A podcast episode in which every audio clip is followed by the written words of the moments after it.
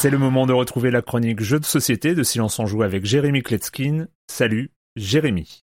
Salut Erwan. Cette semaine, je vais parler d'un de mes coups de cœur de ces dernières années. Mystic Veil. Je vous préviens tout de suite, le jeu n'a pas été traduit en français, il est en anglais. Mais comme je l'ai vu disponible en ligne sur des sites comme Philibert, comme Trick Track, Amazon, etc., je n'hésite pas. Mystic Veil est un jeu de deck building. C'est pas comme Magic, Yu-Gi-Oh ou euh, Pokémon où vous allez acheter des boosters de cartes en boutique pour améliorer petit à petit votre deck. Non, là toutes les cartes sont dans la boîte, vous démarrez avec un deck de base comme tous les autres joueurs et vous aurez environ 45 minutes pour l'améliorer et gagner la partie. Un peu à la Dominion pour ceux qui connaissent. Et moi j'adore ce jeu, tant sur le fond que sur la forme. On va invoquer des esprits, soigner des forêts, recruter des créatures extraordinaires, s'allier à des clans de druides pour sauver la nature et la vie. Et on est dans une vallée mystique.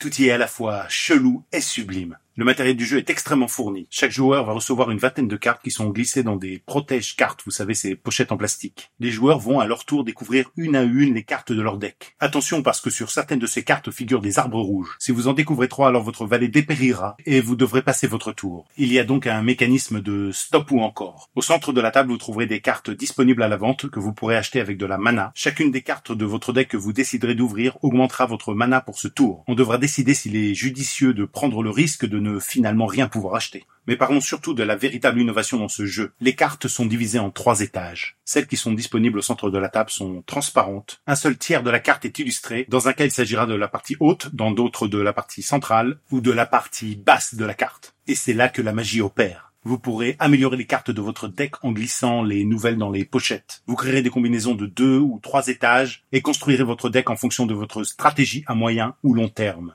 Il n'y a pas énormément d'icônes et les règles sont assez courtes, mais il y a des dizaines de cartes différentes et les parties ne se ressemblent jamais. Le jeu est sorti il y a environ deux ans et depuis chaque année sont disponibles des extensions avec de nouvelles cartes qu'on peut mélanger aux autres et qui, on adore ça, ne nécessitent pas l'apprentissage de nouvelles règles. Les illustrations sont magnifiques. C'est ce qu'il se fait de mieux aujourd'hui. Le nom du jeu Mystic Veil, celui de l'auteur John D. Clare, de 2 à 4 joueurs pour des parties de 45 minutes environ. À partir de 14 ans, il faut lire l'anglais. C'est édité chez AEG et il est à la fois fun, addictif, innovant et très joli. Et moi, je vous dis à bientôt pour parler de jeux dont personne ne remet en cause les qualités éducatives, sociales, cognitives et positives, les jeux de société.